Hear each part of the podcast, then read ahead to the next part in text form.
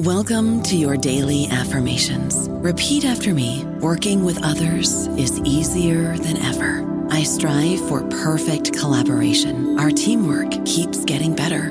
Yeah, affirmations are great, but Monday.com can really get you the teamwork you desire. Work together easily and share files, updates, data, and just about anything you want all in one platform. Affirm yes to start. Or tap the banner to go to Monday.com. With the Lucky Land Slots, you can get lucky just about anywhere. This is your captain speaking. We've got clear runway and the weather's fine, but we're just going to circle up here a while and get lucky. No, nothing like that. It's just these cash prizes add up quick. So I suggest you sit back, keep your tray table upright, and start getting lucky. Play for free at LuckyLandSlots.com. Are you feeling lucky? No purchase necessary. Void where prohibited by law. 18+ terms and conditions apply. See website for details. Hello, everybody. This is Marshall Poe. I'm the editor of the New Books Network, and I'd like to tell you that we have a new and improved website. It has two new features that we think you'll love. One of them is a vastly improved search engine, so that when you type in keywords, you'll get a bunch of episodes really quick. The other is the ability to create a listener account. And in that listener account, you can save episodes for later listening. So you can create a kind of listening list. We think these features are neat and we think you'll enjoy them. Please visit the site today. Welcome to the New Books Network. Hello, New Books Network audience. I am your host today, Erica Monahan, and I have the great pleasure today to interview Jackson Lears about his new book called Animal Spirits, From the American Pursuit of Vitality, From Camp Meeting to Wall Street. Jackson Lears is the Board of Governors Distinguished Professor of History at Rutgers University, and he is also Editor-in-Chief of the excellent journal Raritan, a quarterly review. He is the author of several books, which I'm going to read the titles because they give some sense of the expertise that he brings to the conversation today. His first monograph, published in 2009, was Rebirth of a Nation, The Making of Modern America, 1877 to 1920. He's also written Something for Nothing, Luck in America. He's written on ideas about abundance in American culture. His most recent book before Animal Spirits was called No Place of Grace, Anti-Modernism and the Transformation of American Culture, 1880 to 1920. And so it's a real honor to get to speak with him today. And today we are talking about animal spirits. My first question, as in traditional New Books Network style, however, is that we always like to ask, Jackson, please tell us how you became a historian. Happily, and it's a pleasure to be here. Thanks for having me. I might mention parenthetically that the No Place of Grace was actually my first book, not my most recent one before Animal Spirits, but that's a minor. You can alter that in editing if you want. It's not a big issue. But yeah, how did I become a historian? I was coming of age in the middle and later 60s, and I was confronting what a lot of young men in my age category and social strata were doing, which was how to figure out alternatives to going into the world of business. In my case, it was a small business world. My father owned a business, a furniture business in Annapolis, Maryland, and I was expected along with my brother to go in and take over after graduating from college. But I was drawn toward literature. I was an English major at the University of Virginia, and that was my real preference and pleasure, was exploring the world of British and American literature.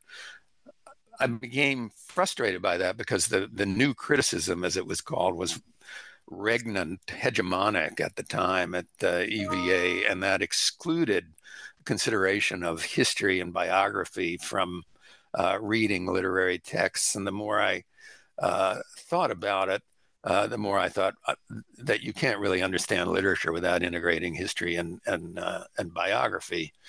I was encouraged to turn in this direction as well by the political atmosphere at the time, which was shaped by the Vietnam War, and my sense that the way literature was taught at the University of Virginia and most other universities isolated it from political and public concerns. So I began to take more and more history courses, and I learned a lot more about the history of Vietnam, among other places, and about the history of French and U.S. Imperialism in that part of the world.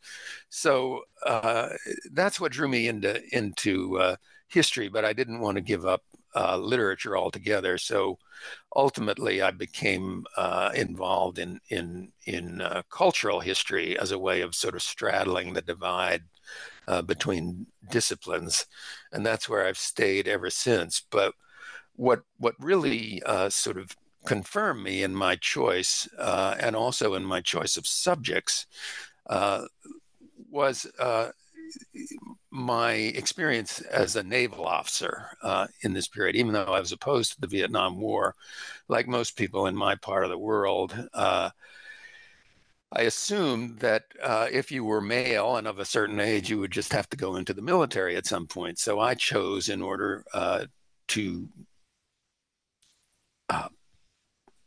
pick what was the most congenial option and an alternative to allowing myself to be drafted and giving myself some choice, I joined Naval ROTC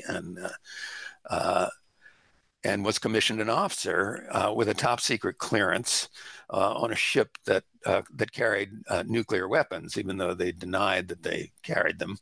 And I was a cryptographer who had the responsibility for decrypting the message that might have launched those nuclear weapons in a combat situation. And I got to thinking very hard about that role and was told ultimately that I had to have an interview with the chaplain to join what was called a sealed authenticator system, the double decryption of a message involved a team that was called the Sealed Authenticator System team. And in order to join this team, you had to have an interview with the chaplain to see, as my department head told me, if I had any particular axe to grind for or against nuclear war. Now, in other words, they wanted a neutral technocrat. They didn't want a militarist ideologue, and they didn't want a pacifist. And I decided I couldn't be that neutral technocrat. And this is what got me into reading about modernity in the largest sense. And I didn't know it at the time, but I only later did I read Max Weber and the Frankfurt School and other theorists of modernity. But I was reading about the rationalization, as Weber would call it, of everyday life. That is, the focus on, becoming a neutral technician as the ultimate embrace of modernity. And so it was really while I was in the Navy that I began to examine the issues that shaped much of the rest of my scholarly life, which was not just the meanings of modernity, but the ways people became discontent with it and figured out alternatives to it or tried to in their everyday lives and in their larger intellectual lives. So the question of modernity loomed very large for me at a very personal level. To make a long story short, I did end up getting honorably discharged from the Navy as a conscientious objector. And that in turn shaped my thinking about not only about war in subsequent years, but about the history of American wars, how we got into them, how we might have avoided them, how we might more profitably take a different path in the future. So that's what shaped my larger career choices as I was coming of age in the 60s and early 1970s. Thank you so much for that. Hearing this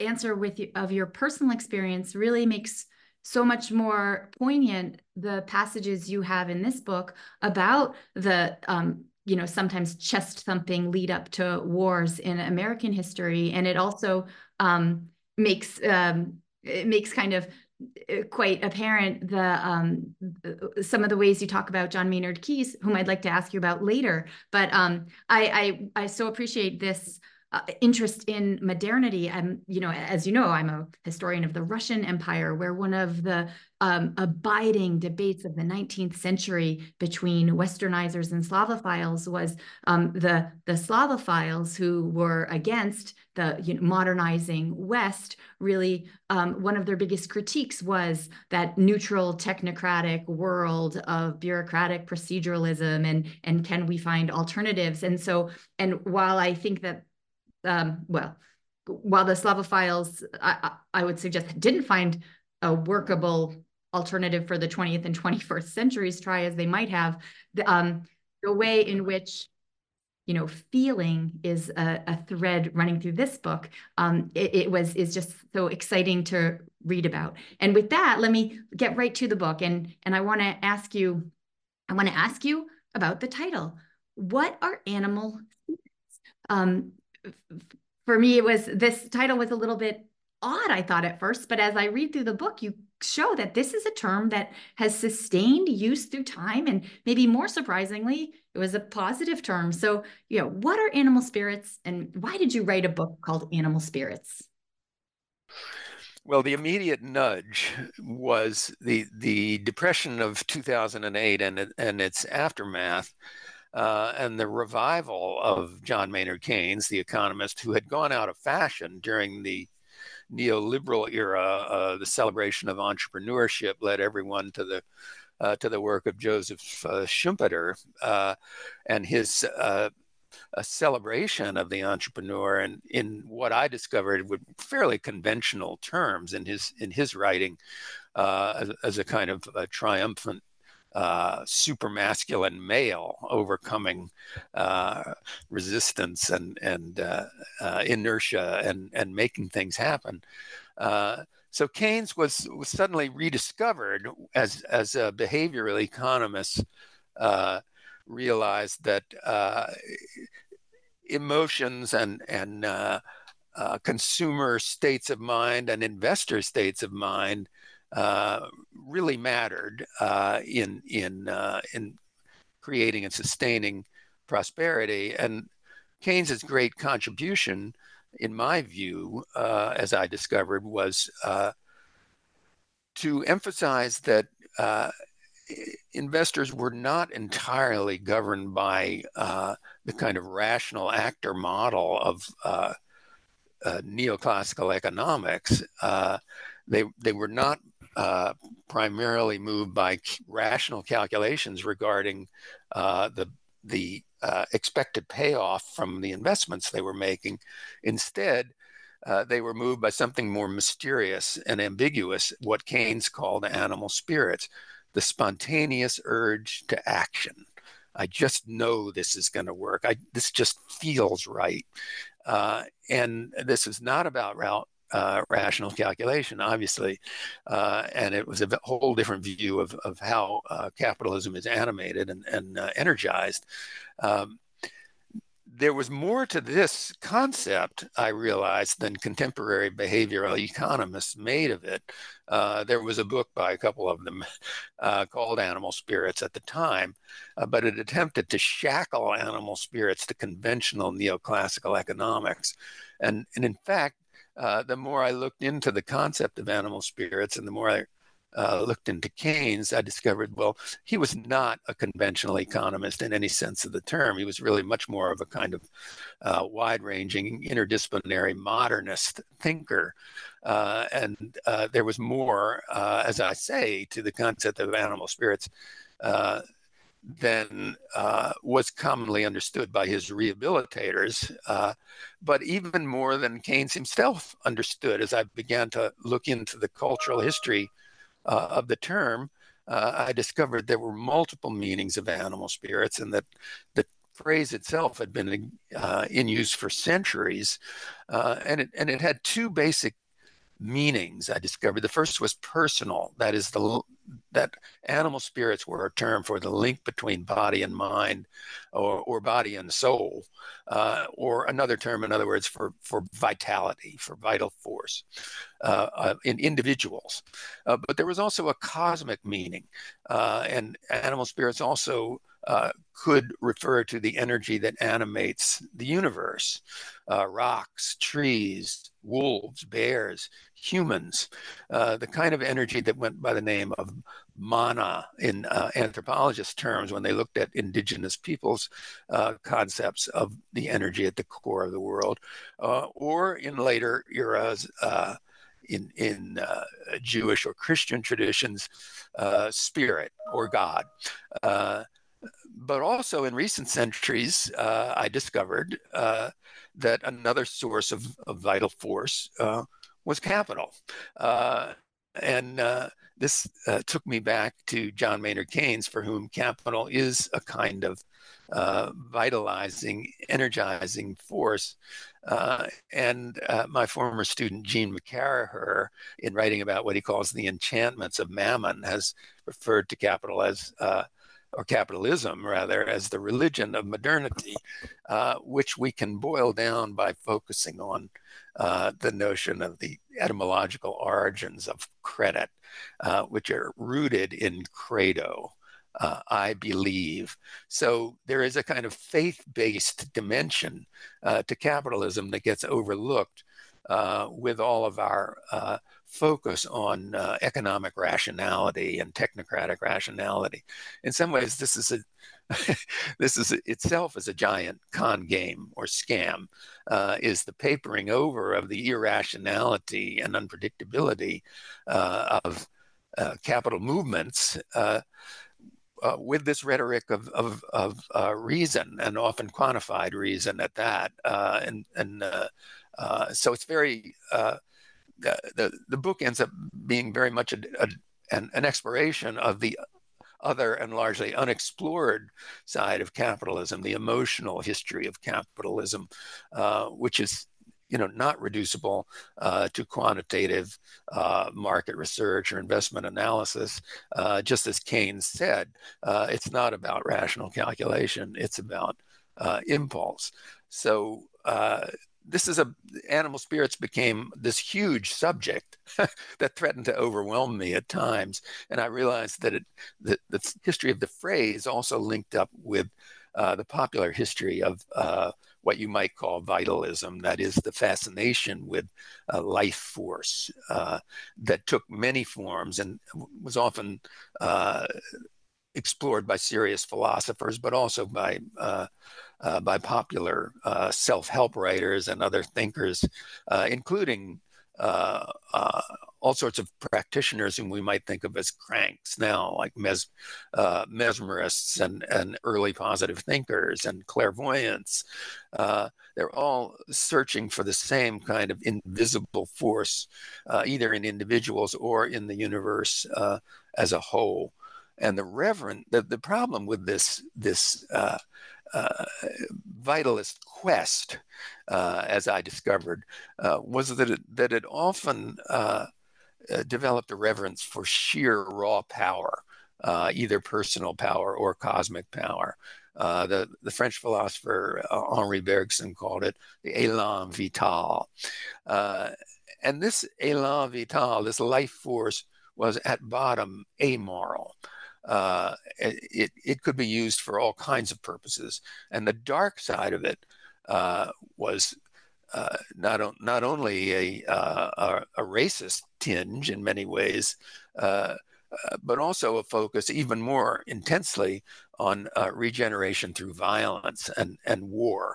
So the theme of regenerative war is also in place in this book, alongside the theme of irrational capitalism and the kind of emotional lurchings of the business cycle that parallel the monetary lurchings from rise to ruin and back again. So this is this is how I ended up with this kind of lumbering behemoth of a book, which attempts to pull together these various strands of both animal spirits and popular vitalism. Thank you so much. Yes, there are so many strands in this book, and reading it, you take this story of vitalism, you weave it through histories of religion, of science, medicine, economics, politics, literature, race. They all kind of make a showing, and it's part of what makes it so stimulating. And to come back to this, to bring it back to economics, but before doing so, thinking about how what roles these other strands play in how economies develop and seem to behave right now. For example, Jill Lepore has written a bit about how Elon Musk has been and so many other Silicon Valley technocrat entrepreneurs are so inspired by scientific literature. Before the Russian Revolution, people talk about how Lenin was more inspired by the novel, the 19th century novel, What Is to Be Done, than by Marx himself, perhaps. And so in telling this story of economies.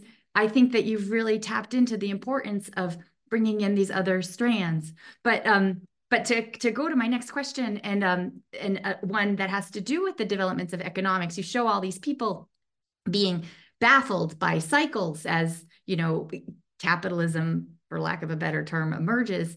And a very early one is the story of John Law, who is involved, loses a lot in one of the very early bubbles in 1720, the South Sea Bubble. And you talk about, quoting a moment in the book, someone writes, "It's a shame, really, that he did not place limits on his boundless imagination, for he has something great about him. One of Law's aristocratic patrons wrote this about him after his disgrace and said, continuing the quote, 'He has perished for too grand a conception of himself.'"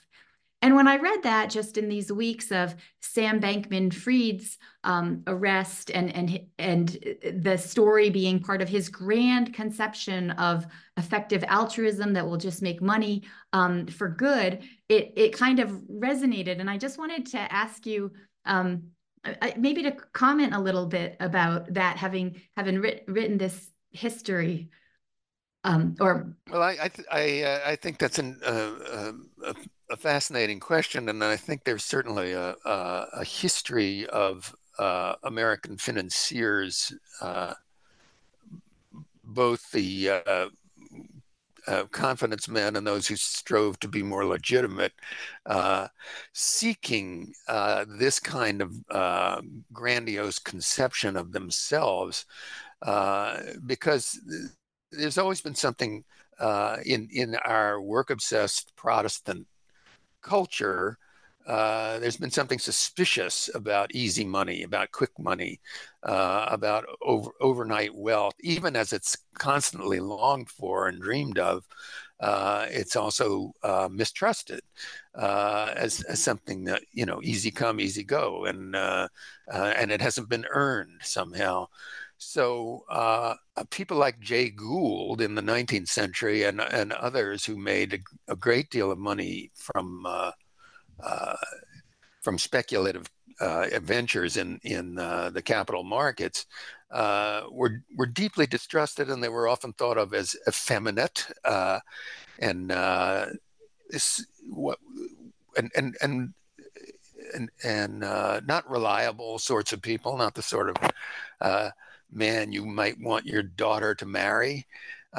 So figures like Rockefeller, John D. Sr., and Andrew Carnegie, and others in the Gilded Age of so-called robber barons, as Matthew Josephson called them influentially, these people really made their money from doing deals cleverly, from buying and selling enterprises at the right moment. Certainly, that was the case with both Carnegie and Rockefeller, and it was also the case with Bill Gates, for example, in more recent times, in his selling of the Microsoft operating system to IBM, which at the time was, you know, the big shot in the world of computers in the 1980s, and so every IBM computer from the time Bill Gates made this deal was going to contain an MS-DOS operating system. And this is what really made Microsoft the giant that it became. Not his technical genius, but what Gates, Carnegie, and Rockefeller, and you can pick other examples, I'm sure, all wanted to do was to associate themselves with productive industry and hard work, and something that really made a contribution to society, technical innovation. And Carnegie, of course, in the steel industry, and Rockefeller in oil could both present themselves as sort of fundamental production-oriented capitalists, when really their big money came from deal making, and I think that's true of Gates and the others who've succeeded him. So guys like Sam Bankman-Fried are in the position of Jay Gould, and they've got to justify themselves even more. So they will go out even farther out on a limb and talk about money and altruism, but there's this tendency to want to justify and explain oneself, even among the wealthiest and most successful capitalists, because money itself is still not regarded with uninflected enthusiasm. There's always a hint of doubt about where it come from, where it came from, and how it was made, and so on. I don't know about you, but I'm very busy and I don't have a lot of time to cook. That's why I subscribe to Factor. Eating better is easy with Factor's delicious, ready-to-eat meals. Every fresh, never frozen meal is chef-crafted, dietitian approved, and ready to go in just 2 minutes. You'll have over 35 different options to choose from every week, including Calorie Smart, Protein Plus, and Keto. These are 2-minute meals. Factor meals are ready to eat and heat, so there's no prepping, cooking, or cleanup needed.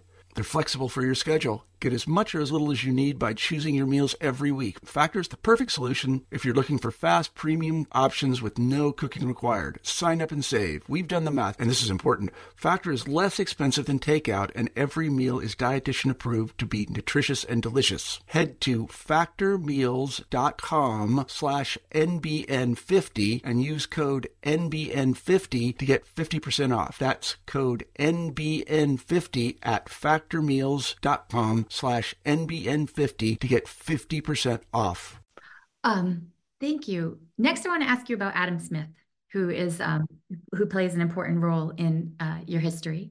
And I was struck where you talk about Adam Smith's maybe lesser known earlier book, The Theory of Moral Sentiments, where Adam Smith, you have a quote that I'll just read here. And he says, "The rich divide with the poor the produce of all their improvements. They are led by an invisible hand to make nearly the same distribution of the necessities of life, which would have been made had the earth been divided into equal portions among all its inhabitants, and thus, without intending it, without knowing it, advance the interest of the society and afford the means to the multiplication of the species," end quote. Now, when I read about this redistribution in the quoted passage, this is not the invisible hand that I think we typically hear about when we talk about Adam Smith. So could you please explain that to me? I'll try. Smith is a fascinating figure for a lot of reasons, and one of them is that he's much more complicated than his devotees among the apologists for laissez-faire realize. He's complicated partly. This is an expression, this quotation that you read, it is an expression of his egalitarian sentiments, which were genuine and real. And also his assumption that people in enterprising and successful businessmen were operating within a network of community and familial and even larger public obligations, that they weren't just autonomous, free-floating individual wealth machines, but that they had a network. They were connected to a network of obligations and responsibilities. And Smith took that network and its persistence for granted. So there's a certain naivete in this quote and an assumption that rich people will always do the right thing and will divide up their wealth evenly and justly. We can look at that as a kind of invincible innocence, I think, and a sign of Smith's isolation from everyday economic practices in university life and in tutoring rich men's sons. But he's also, I think, innocent in his lack of interest in finance capital. There's a very little attention paid to finance capitalism in either, certainly in The Theory of Moral Sentiments, but also in The Wealth of Nations, where the chief impulse is all about the chief impulse of wealth creation is all about the steady betterment of one's position. So it's all about a nation of shopkeepers, as he's so often described as evoking. And I think there is a huge element of truth to that. But that's not the whole story, and there are lots of things going on, even while he's writing The Wealth of Nations, in finance capital that are not about just the steady betterment of oneself and one's family and one's community, but are about getting rich very quickly, overnight, through any means possible.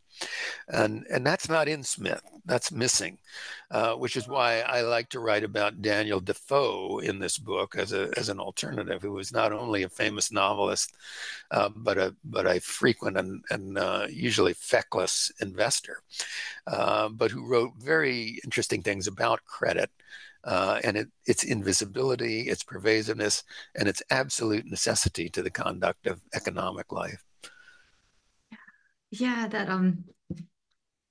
the parts about Defoe are great. I do recommend everyone read the book, because we won't cover everything today. But next, I want to ask you about what this phrase that is the title of one of your chapters. You have a chapter on the reconfiguration of value, and I wanted to ask you to tell us about this chapter and explain what you mean. What is this reconfiguration of value you are talking about, and when does it happen?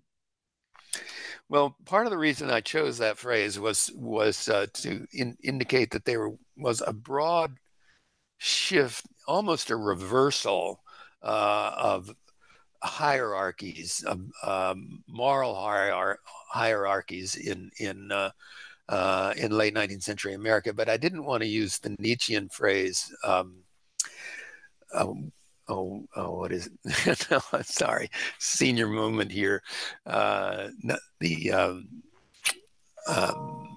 Not the reconfiguration of value. It's a milder phrase. Well, it'll come back. A will to power. No, it's related to that, but it's the. It implies a kind of a complete reversal of values, and it's related to it's a milder version of Nietzsche. Anyway, I can look that up. I do notice, to interrupt, I noticed on page 164, I'd marked this passage where you say, where Nietzsche wrote, life itself is essentially appropriation, harm, the overpowering of that which is foreign and weak, suppression, cruelty, the imposition of one's own forms, annexation, and at the very least, at the very mildest, exploitation. And yes. I remember it now. Transvaluation of value. That's Nietzsche's phrase. Yes. And the quote you read is, of course, a perfect example of that, the celebration of raw power for its own sake. And that's the Nietzschean thread that also leads to the celebration of regenerative war and also just raw power and even fascism. So that's the ultimate expression of this reconfiguration of value is a transvaluation of value, but it doesn't go that far in American culture. And what I'm talking about is a recognition that forms of life, human and non-human animals included, that had previously been thought of as inferior, began to be revalued and revalued in ways, for example, that involved studying animal consciousness and realizing that animals are not mere automata, that they are in fact, they're capable of emotions, as Darwin wrote at great length. They're capable of playfulness. They're capable of all kinds of modes of consciousness that humans can't even fully imagine and have not given them adequate credit for. So part of this is a revaluation of animal consciousness. There's also what I call a kind of imperial primitivism directed toward darker-skinned peoples of the world, in the U.S. as well, African Americans included. And by imperial primitivism, I mean it's from the point of view of the dominant race and class, the white privileged middle and upper classes, and it's from their point of view that they begin to sense there's something missing in their own lives, some kind of ease and grace, some comfort in one's own skin, and some vital energy, and they find this in the so-called lower races. They find it in children. They find it in even in criminals sometimes, and they think, well, there's, in spite of our superiority to these beings, there's something they have that we could really appropriate and use, and that we need, in fact, that we are missing, and that is this capacity for play and for spontaneous, the expression of spontaneous vital energy. So this is what moves things toward more and more appreciation of the physical body and what it's capable of, and why it's even capable of these things. So in recovering animality and physicality and vitality more generally, middle and upper class Americans, educated, respectable people, are recovering what they feel might be lacking in them, and that is part of the move toward the celebration of animal spirits as an end in themselves, so that you have figures like, excuse me, the popular minister Henry Ward Beecher, who is accused but never convicted of committing adultery with his best friend's wife, and of scandalizing the whole congregation for the fashionable Brooklyn church that he's pastor of, and Beecher is condemned by a lot of guardians of respectable morality, but at the same time is celebrated as by others, even if they dislike what he did or was accused of doing. He's celebrated as as an embodiment of a vital force. So there was what you might call a kind of vitalist defense of of Henry Ward Beecher and of irregularities in sexual behavior that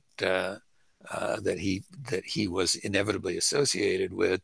But what happens toward the end of the century is that a figure like Teddy Roosevelt arises and becomes a perfect figure, a perfect instrument for assimilating this kind of popular vitalism, excuse me, to conventional values, conventional moral values in particular. So he becomes an advocate of what he calls the strenuous life, which includes regeneration through combat, imperial adventure abroad, but it's always imperial adventure, in his rhetoric at least, in the service of civilization itself and the vindication of moral values that Americans all shared, and the regeneration and revitalization of a masculinity that he felt had gone tepid and soft. So Roosevelt becomes a figure who sort of assimilates vitalism to conventional middle-class morality and to imperial politics, and he plays a kind of hinge role in the book for that reason. Yeah, thank you. In the parts where you talk about Beecher and his scandal, you have a remark where someone who knows him says, I can't imagine why he isn't just breaking down of the pressure of his impending trial. And someone says, he seems to just need to be on stage talking to a crowd. He does okay when he's doing that, as long as he's ranting to a crowd. And I just had to work to vanquish Trump from my mind in those, those passages, but to Teddy Roosevelt and that, how you talk about the imperial gaze as it turned back on itself, they started to think we might be sort of effete, and Teddy Roosevelt's an antidote to that. And then you know taking that a bit further, you talk about how there was this maybe mutual admiration between Teddy Roosevelt and Mussolini. And the kind of this impulse to sport, the fascination with sport being associated with fascism. And I remember as a graduate student being a little bit disturbed because I'm a little bit of a jock and I like doing things with people. But I remember as a graduate student, someone saying, you know, people doing this exercise in unison is fascist. And right. That's a typical grad school remark. Yeah, there you go. You have this sentence in the book that I want to read you a quote and then ask you about it. Quote, in Europe, body worship blended with imperial and eventually fascist agendas for revitalization. In the United States, it reinforced a belated bid for overseas empire and a cult of the strenuous life. This insistent physicality had a paradoxical side effect. It helped sustain and refashion the claims of the spirit. So maybe in the example of Teddy Roosevelt, you've already talked about that kind of valorization of the strenuous life, but how does it work that it refashions claims of the spirit? Well, I think it's as people looked at the body more and more. First of all, they're if they're middle or upper class, they're doing more and more work just seated at desks. They have more and more sedentary lives. They don't walk up the stairs anymore. They push a button and the elevator takes them. That kind of thing. And they talk about this. They say we're not doing anything anymore, and so the question arises not only why can't we get more exercise, but also and of course there are ways to do that, and this generates the enthusiasm for football on college campuses, for boxing among men, but also for bicycle riding among both sexes and other forms of physical activity.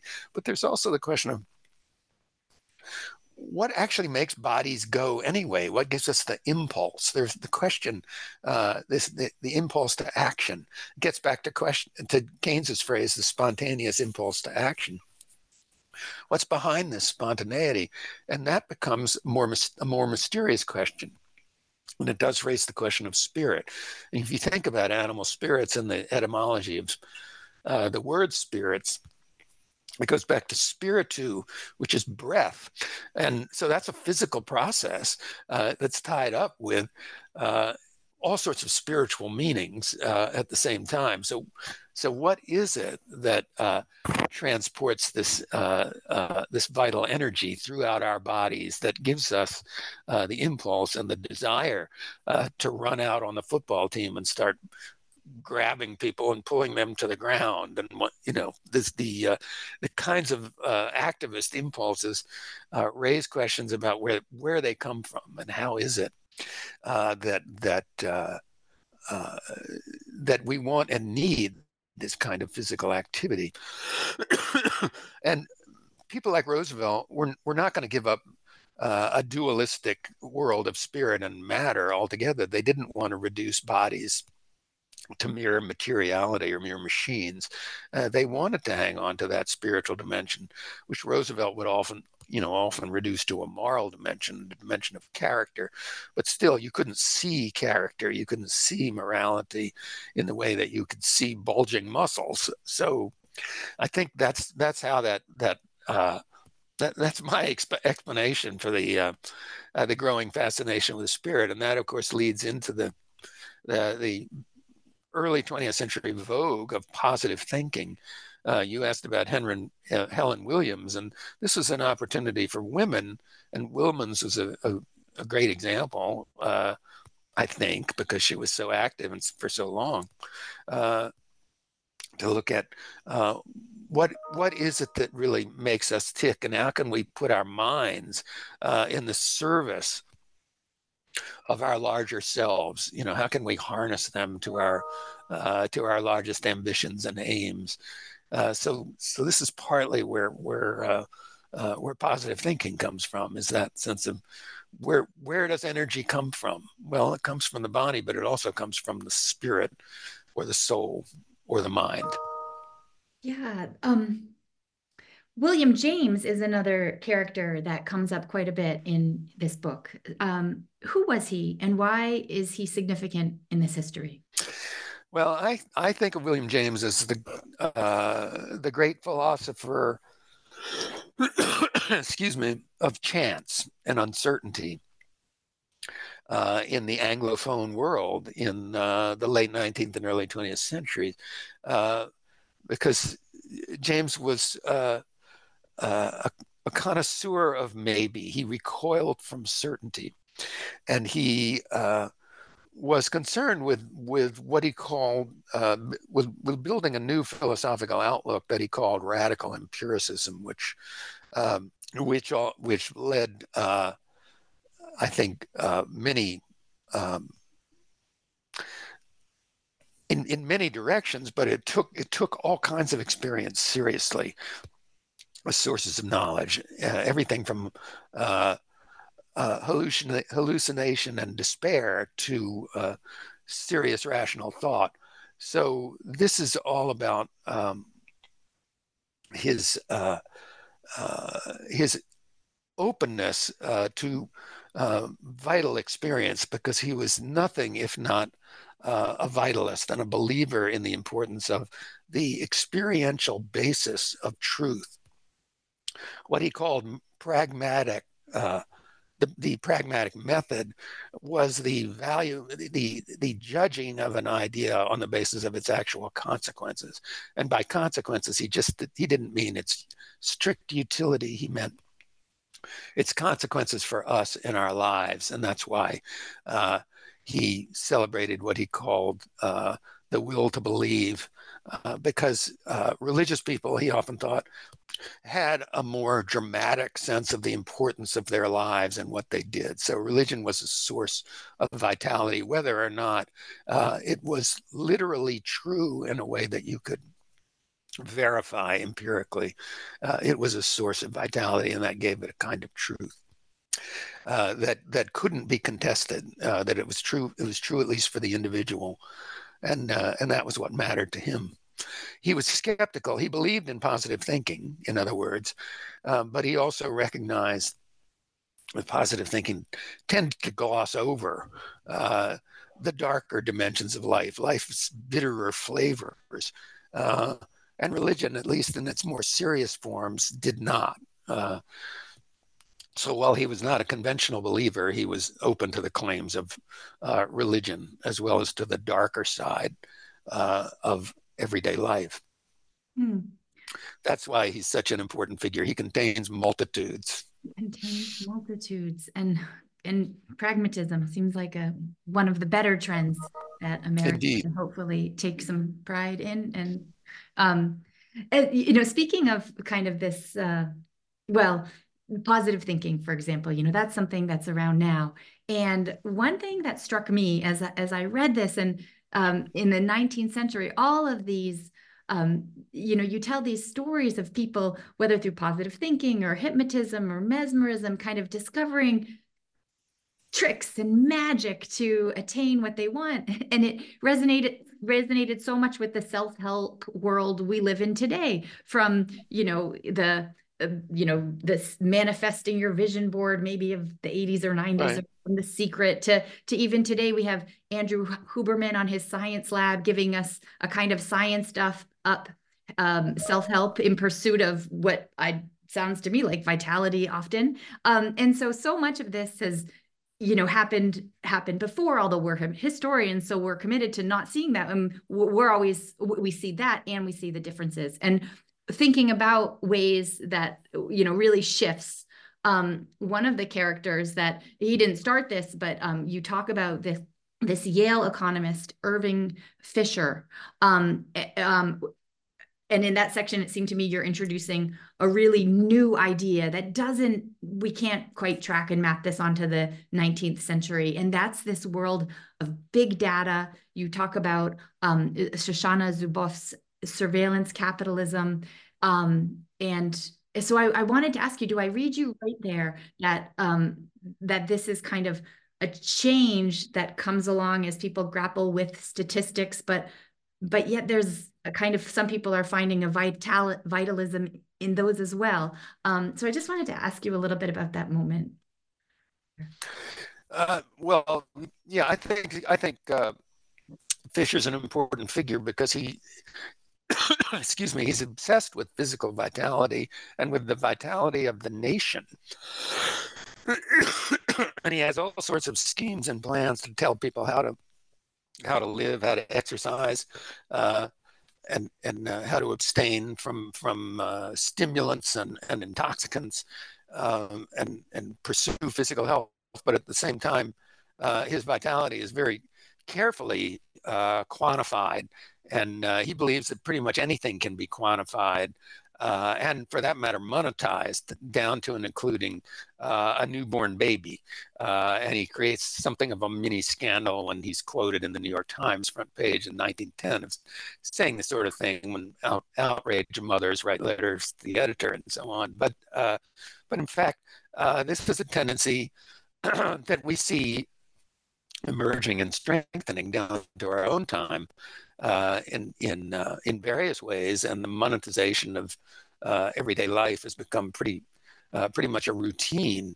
So we have a linkage between vitality and money again, and here again, statistics, as Keynes liked to say, you know, were great and necessary, a great and necessary form of knowledge that allows us precise descriptions of phenomena in the present, but they can't be used to interpret everything, including subjective experience, and they can't be used to predict the future either. So he was a dissenter from the more imperial claims of statistics that people like Irving Fisher would make.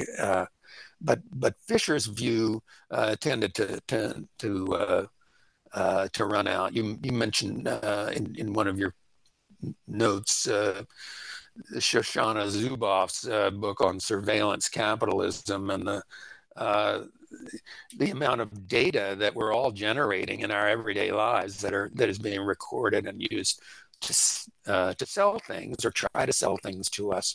And we all know this from our experience in using personal computers, but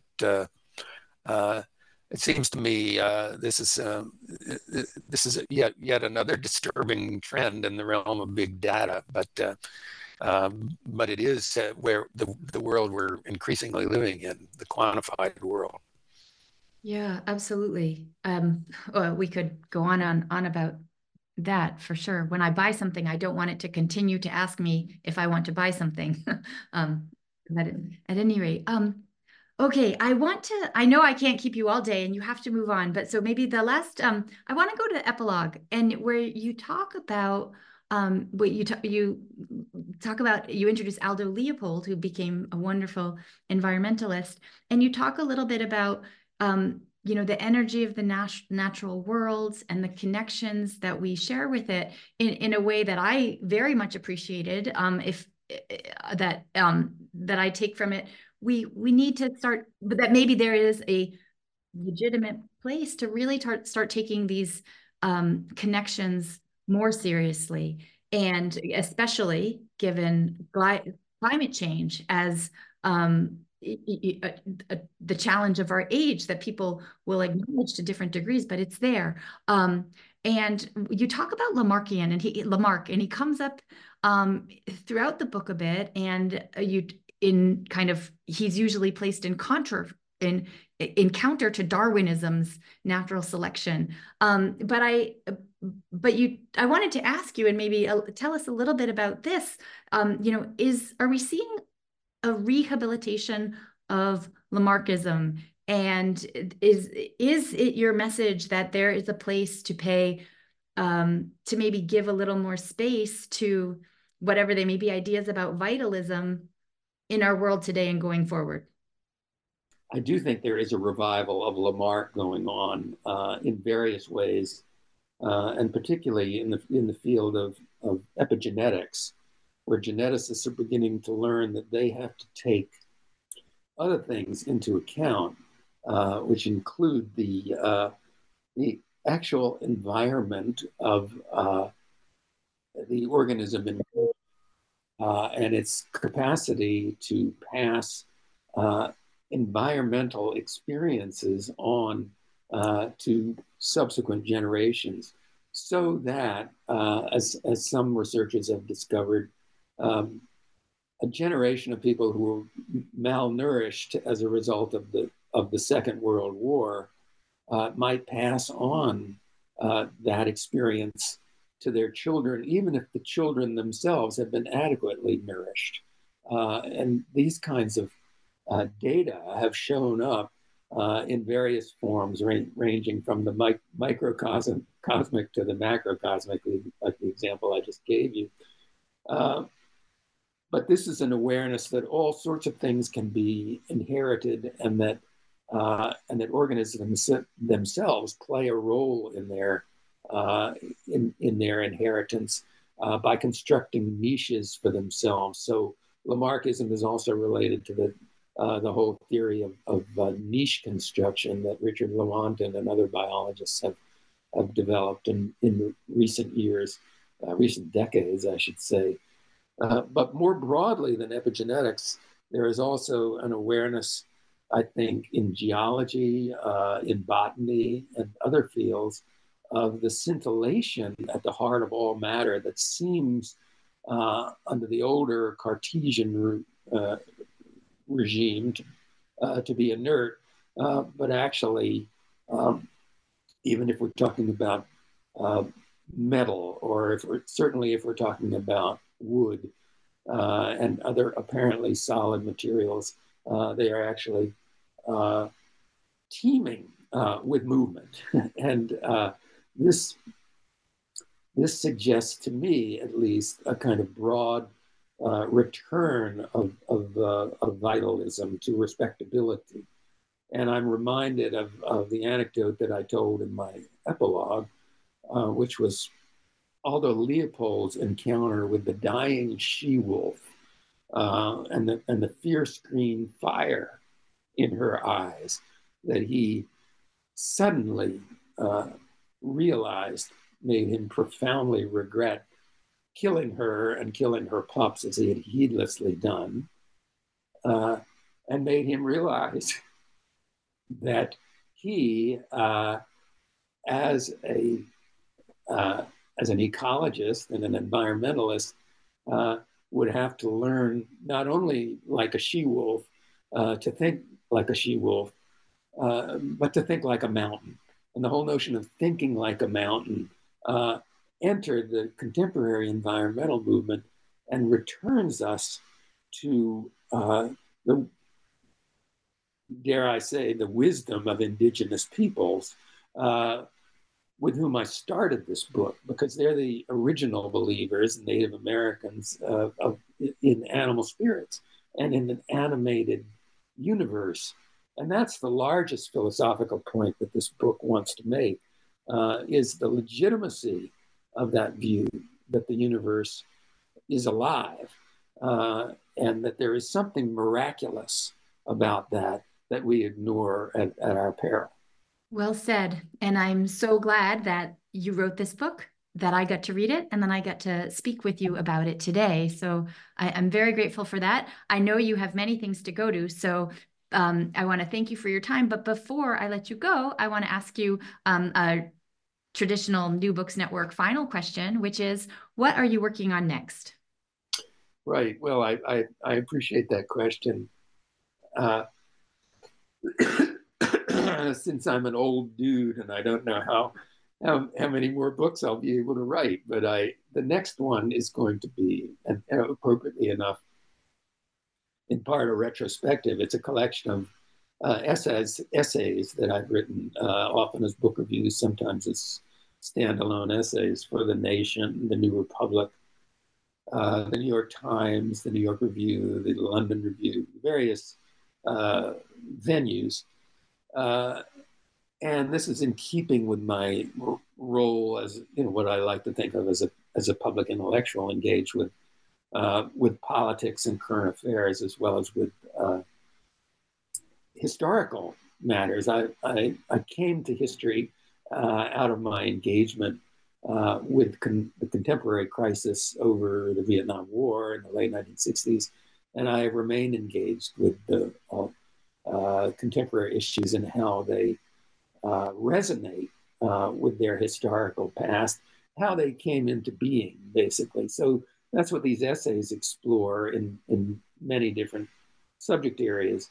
But there's also an autobiographical essay that'll be in it that will help explain some of what I told you at the beginning of this interview about how I came to be a historian and how I came in particular to be engaged with the issues of modernity, and particularly dissent from modernity and the dark side of modernity, through my experience as a cryptographer on a heavily armed naval ship that actually carried nuclear weapons, despite the official denials that they existed.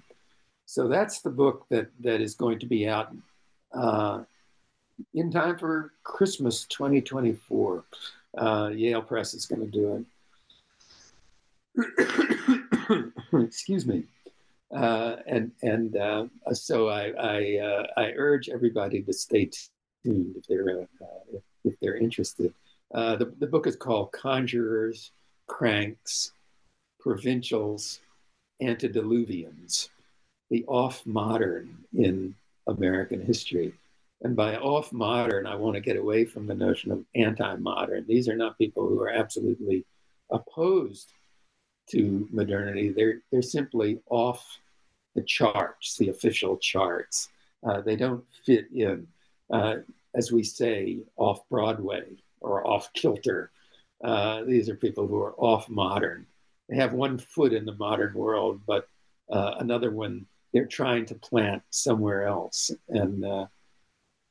And they fall into these categories as cranks or antediluvians, but they're actually worth paying attention to because they have, from their idiosyncratic perspective, they have a lot to tell us that we don't normally hear from the people who give us the official word about modernity. So I'm thinking about everybody from William James to William Jennings Bryan and lots of people in between. Well, that is... Yeah. Oh, including who? Including my friend, John Maynard Keynes. Oh, super. Well, that is very much a book I look forward to reading because, yes, it seems to me that I still have lots of questions about modernity, and it's good to know I'm not alone. And with that, Jackson Lears, thank you so much for your time today. It's really been a pleasure. And to our listening audience, thank you for listening.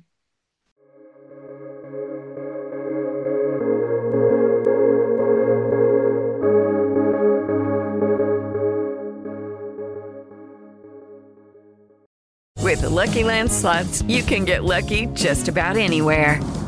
This is your captain speaking. We've got clear runway and the weather's fine, but we're just going to circle up here a while and get lucky. No, nothing like that. It's just these cash prizes add up quick. So I suggest you sit back, keep your tray table upright, and start getting lucky.